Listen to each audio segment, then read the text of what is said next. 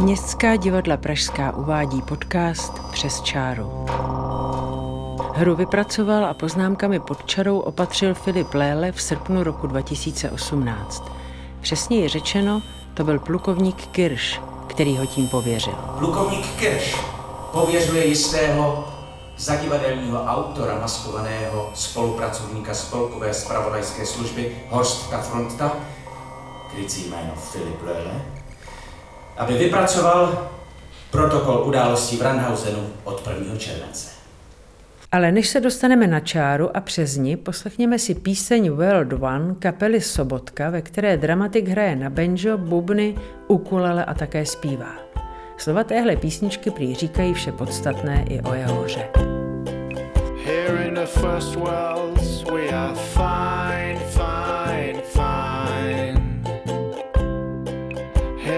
first world we got so much time. Here in the first world everybody's rich. Here in the first world everybody's really, really rich. Here in the first world the sun shines all the time. In the first world don't happen any crime. Here in the first world we're dancing in the street. Here in the first world we don't need bad words like shit. Here in the first world everybody Here in the first world, we got enough, enough, enough, enough. Here in the first world, we know everything. Here in the first world, there's no places where we haven't been. But when we get in touch with the third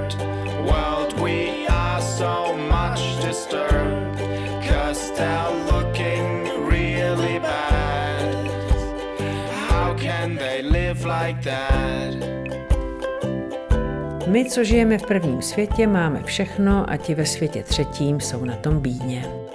V rozhovoru to autor vysvětlil. Když jsem hru psal, bylo Německo rozhodně ekonomicky v nejlepší kondici za mnoho dekád. Přesto se lidé nechtějí o úspěch a bohatství s nikým dělit. Naopak chtějí znovu stavět hranice, vyhodit všechny cizince, stávají se agresivními. Ovládá je strach, že přijdou o všechno, co mají. Jsou paranoidní. Říkají si, teď jsme na tom dobře, ale určitě někdo přijde a všechno bohatství nám vezme. Ale začněme od začátku, od příběhu. Do fiktivní vesnice Randhausen na pomezí Německa a České republiky přijíždí nadstrážmistr Frederik Kaufmann a zjišťuje, že se tam nic neděje. Pak se neděje nic. V Randhausenu. No, ono se nikdy nemůže nedít nic. Vždycky se děje něco. I když se nic neděje, děje se něco. Totiž nic. E, Zcela v protikladu k fikci, kde samozřejmě vyhledáváme konflikty, protože jinak by to byla nuda, usilujeme v pravém, v opravdovém životě právě o tuhle nudu. O tu bezudálost. Dokonce se snažíme konfliktům vyhýbat, vyřešit je. Meditací, coachingem. Jo, já jsem jednou v cajtu čet básničku. O tom, jak někdo sedí ráno u snídaně a najednou vedle něj něco řekne. A ten člověk se nejdřív raduje, že ho to netrefilo, jenomže potom zjistí, že to byl jeho anděl strážný, který se tam zřítil. To je konflikt. Ne, to je metafora. To je hra myšlenek. Nálada. Pocit. A to je jedno. V našem případě se jedná o období zhruba jednoho měsíce. Od 4. 5. července do srpna.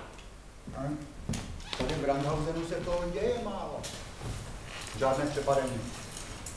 Žádná krádež. Žádné loupání, žádná vražda. No to je pravda. Hm?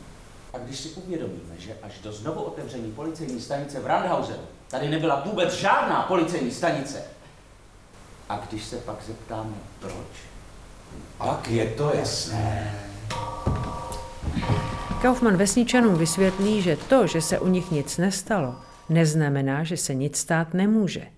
Přichází s myšlenkou nebezpečí a zažehne v Randhausenu paranoju. Tak, jak všichni víte, jsem tady na stanici už přes měsíc. Většina z vás to ví. Jsem tady, abych vám zaručil bezpečí. Ano.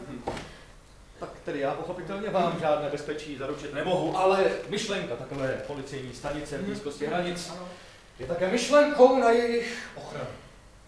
Takže se musím, tedy musel jsem se nejprve důvěrně seznámit s touto lokalitou, proto jsem teď spoustu času strávil v obci přilehlé okolí a tím jsem získal jisté poznatky, které mě přivedly k tomu, abych tady po, po dohodě s, s Robertem Foglem Zde? sedni si, svolal toto schromáždění a rád bych vám teď přednesl výsledky. Sakra, buďte stichá! Takže za prvé, kompletní průběh hranice se sousední zemí je nezajištěný. To znamená, že každý Čech může kdykoliv se mu zlíbí přejít přes zelenou hranici sem do Randhausenu. No a? No a já už jsem několik takových individuí, dokonce ozbrojených, v okolí hranice zahlédl. Co? To nebylo individuum, to byl ty, Fabiana, ne? Ano, správně, to se neomezuje pouze na Čechy. Ne? Zcela naopak. Každý, kdo se dostane do Čech, se taky potenciálně může dostat do Randhausenu. Poláci, Rusové, Ukrajinci. Lotyši, Estonci. Přesně. Nepálci. Ale většina z nich přece přejíždí přes Eslán nebo Voldemort. Nepálců! Takže bod jedna. Randhausen je otevřený jako vrata do stodoly. To se týká i vnitroněmecké strany. Tam si taky každý může dovnitř, jak a kdy se mu zlíbí. Třeba někdo z Baden-Württembergu, Durinian, nebo dokonce Hesena.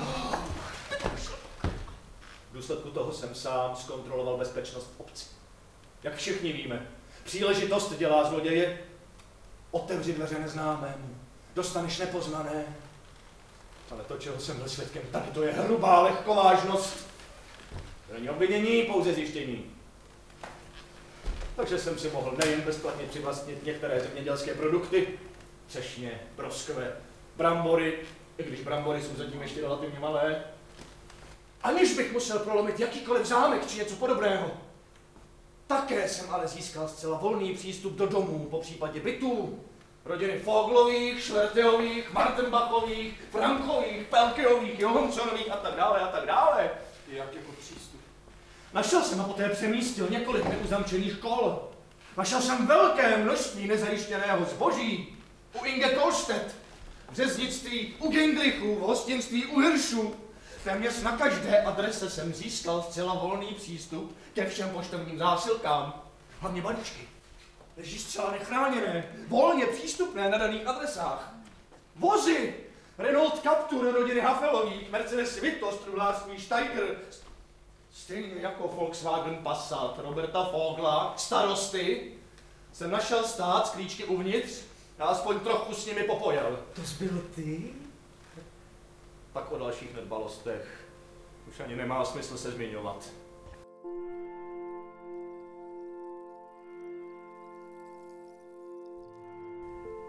Hra má důmyslnou a netradiční formu protokolu. Dva protokoláři den pod ní dokumentují, co se ve vesnici a posléze i ve světě děje a připojují takzvaně pod čarou více či méně asociativní poznámky či vysvětlivky. Protokol, jakoby zpětný záznam událostí, které se seběhly na pomezí Čech a Německa, umožňuje autorovi přidat a propojit všechno se vším a každého s každým. Randhausen je de facto běžnou jakoukoliv globální vesnicí, ve které dojde naprostou náhodou k radikální události a ta změní nebo ovlivní životy lidí na celém světě. Pozitivně nebo katastrofálně. Autor k formální stránce své hry říká, Formát protokolu navozuje pocit, že všechno, co je napsané, musí být pravdivé. protože to zní objektivně. A protokol zvyšuje na jevišti napětí. Když uvedete datum, hodinu, jméno, zdá se, že je ten určitý okamžik velmi důležitý, ačkoliv takový být nemusí. Chtěl jsem s tím experimentovat a všechny ty poznámky pod čarou to ještě víc komplikují. Jsou vůbec inscenovatelné? A navíc protokol dovoluje přeskakovat z místa na místo, v čase i mezi postavami. A také jsem chtěl dovést protokol k jeho vlastnímu paradoxu, dvěma koncům, což je pravým opakem srozumitelného a nespochybnitelného záznamu.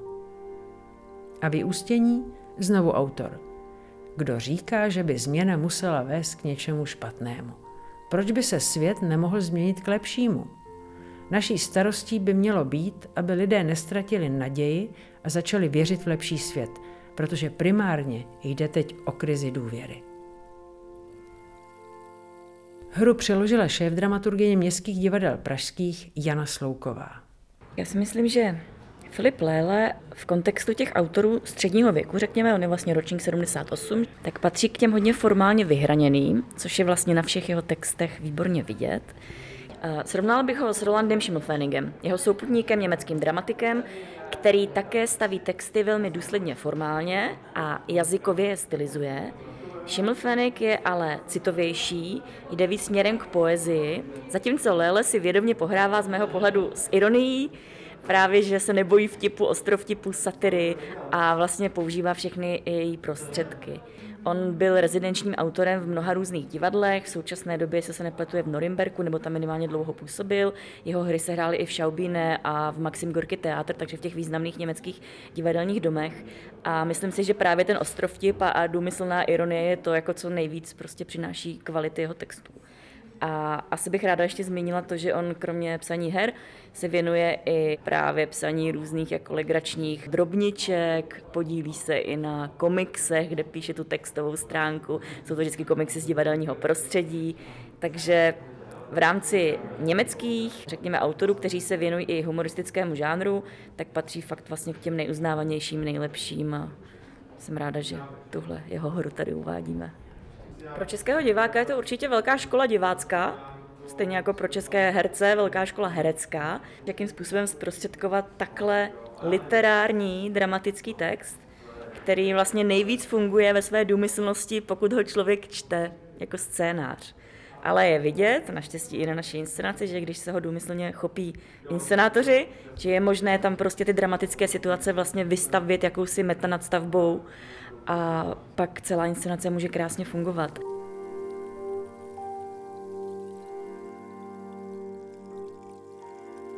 Režisér inscenace Tomáš Loužný k tomu říká. Text Filipa Léleho přes čáru je pro režiséra a pro realizaci na divadle specifický v tom, že když si ho čtete, tak působí akčně a velmi živě, protože například na jedné stránce se stanou čtyři situace, pět situací, střídá se to pár vět a další věta je zase v jiné situaci na jiném místě. A najednou vy to musíte vyřešit na jevišti, kde každý příchod něco znamená, něco hraje, musíte to vyřešit herecky, režíně a to je samozřejmě obrovský problém, a nebo je to zároveň nějaká pobídka k řešení, jak nějaká imaginace.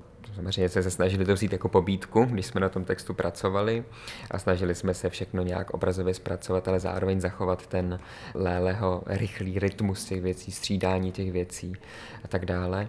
Text se jmenuje Přes čáru a ten význam toho přes čáru je tam v mnoha věcech. Je to i v tom literárním slova smyslu, když si čtete divadelní text, ale má hodně poznámek pod čarou, má hodně poznámek přímo v textu, komentuje sám sebe, dozvídáme se různá fakta o nejenom postavách, ale o věcech, o jménech, o městech, které se tam vyskytují a tak dále. A najednou, když na tom jsme pracovali s dramaturgní Kristýnou Žantovskou také, tak jsme se museli utkat s tím, co tam zachovat, co je pro nás dramatické a zajímavé na jevišti a co bohužel musíme nechat pod tou čárou a obětovat té divadelní realizaci, aby to fungovalo. Ono samozřejmě, když jsme na tom textu, byť je to divadelní text pracovali, tak ta práce a ta úprava jeho k té realizaci by se skoro dala nazvat dramatizací nebo adaptací toho textu, jelikož působí vlastně nedramaticky, takže z něj musíme to drama nějakým způsobem dostat, a nebo musíme dostatečně zajímavě jevištně pracovat s tím nedramatickým, jak na jevišti vyprávět, jak na jevišti komentovat a tak dále. Člověk, když si tenhle text přečte, tak vlastně první věc, která ho napadne, je prostý fakt, že toto je skutečně německý text. Scizený text, který komentuje sám sebe a my se s ním musíme nějak utkat v českém prostředí. Ten text vyžaduje herecký přístup, který není psychologický, není popisný vlastně. Vyžaduje to nějaké obrazivé herectví a herectví střihu. Vyžaduje to herce, který je schopen přejít eh, ve vteřině z jedné situace do jiné a být v ní konkrétní, být v ní přesný a být v ní zároveň i zábavný a dokázat změnit postavu. Zase opět na jedné straně změní třeba jeden člověk tři postavy a musí tu postavu nějak jasným gestem charakterizovat tělově i hlasem a to samozřejmě takhle zní možná jednoduše, ale je to velká herecká práce, velmi specifický herecký styl, který je třeba hledat, protože ta hra vyžaduje nějaký specifický styl.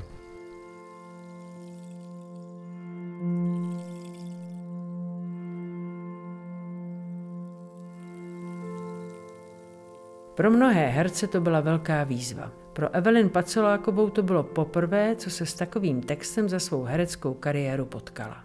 Musím říct, že od začátku jsem si kladla několik otázek. Proč? Pro boha proč? Sakra proč? Nerozumím, nevím, nerozumím. To bylo nejčastější. Byla jsem z toho hodně dlouho zoufala, ale postupně se to tak jako odkrývalo a jsem strašně ráda vlastně za tuhle tu příležitost a možnost se s tím potkat. Bavilo mě to z toho důvodu, že cokoliv mě napadlo, vlastně nebylo špatně. Bavilo mě eh, právě vymýšlet blbůstky, blbosti, ze kterých vznikaly smysluplné pak věci. Byla to pro mě hodně velká výzva. A svým způsobem to byla výzva i pro Zdeňka Vencla, Petra Konáše a Evoline Weberovou. To herectví je takový až jako komiksový, že to chce udělat jasnou charakteristiku té postavy a na žádnou moc psychologie tam není místo. A tím, jak se to sestavuje dohromady do těch jednotlivých obrazů, tak vlastně najednou v tom vidím určitou dávku komiky samozřejmě a i sdělení celé té hry, který, když jsem si to přečet, tak jsem si říkal, pro boha, co s tím budeme dělat. A najednou to z toho leze, tak to mám dobrý pocit. Mě to asi baví víc, než to eh, jako drama. Ale asi spíš jenom, že s tím nesetkávám tak často. Za těch 14 eh, let, co to divadlo dělám, tak eh, z 85% je to furt nějaký drámo a těch komedií bylo jako po skrovnu, takže já jsem vždycky jako rád, když si můžu něco takového jako osahat znova. Jste to podle mě nasazení, fantazii, chuť spolupracovat, být otevřený novým nějakým věcem, úhlům pohledu a trošku mít jako fyzičku, je to takový sportovní výkon. Já se setkávám naopak jako skoro s inscenacemi, kde ani text není, kde teprve jako vzniká, takže tohle mi přišlo jako dobrý výchozí materiál.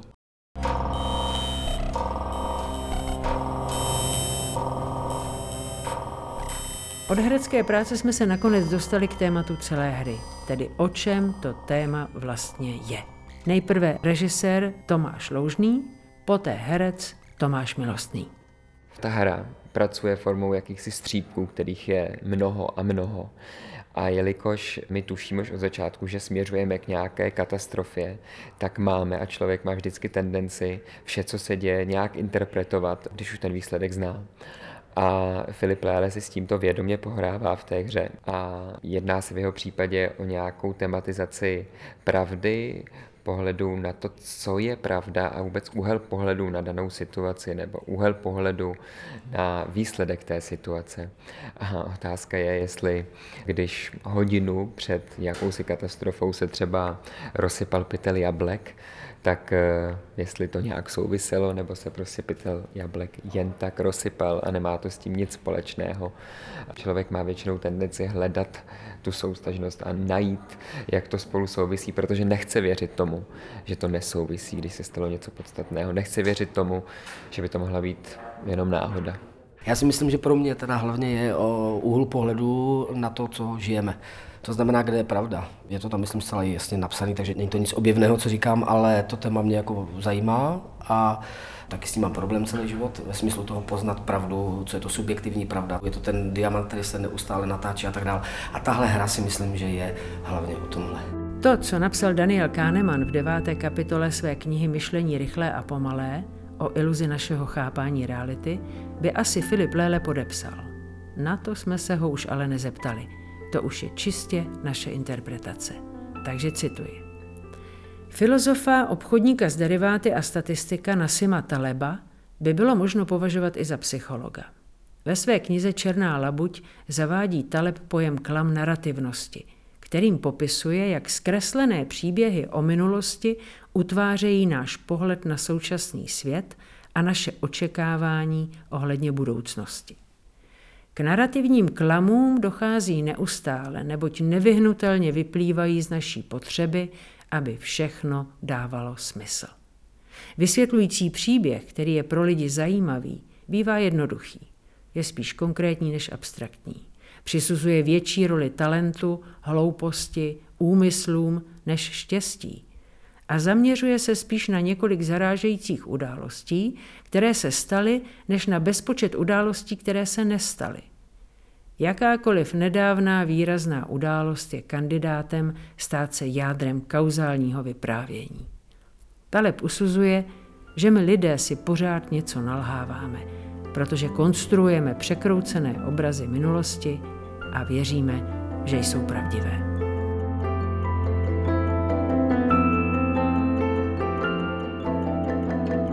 Podcast k inscenaci přes čáru vznikl z produkce městských divadel pražských. Připravila Kristýna Žantovská, technická spolupráce Terézie Bečková. Hovořili Jana Slouková, Tomáš Loužný, Evelyn Pacoláková, Petr Konáš, Zdeněk Vencel, Eva Leinweberová a Tomáš Milostný. Projekt finančně podpořilo Ministerstvo kultury České republiky.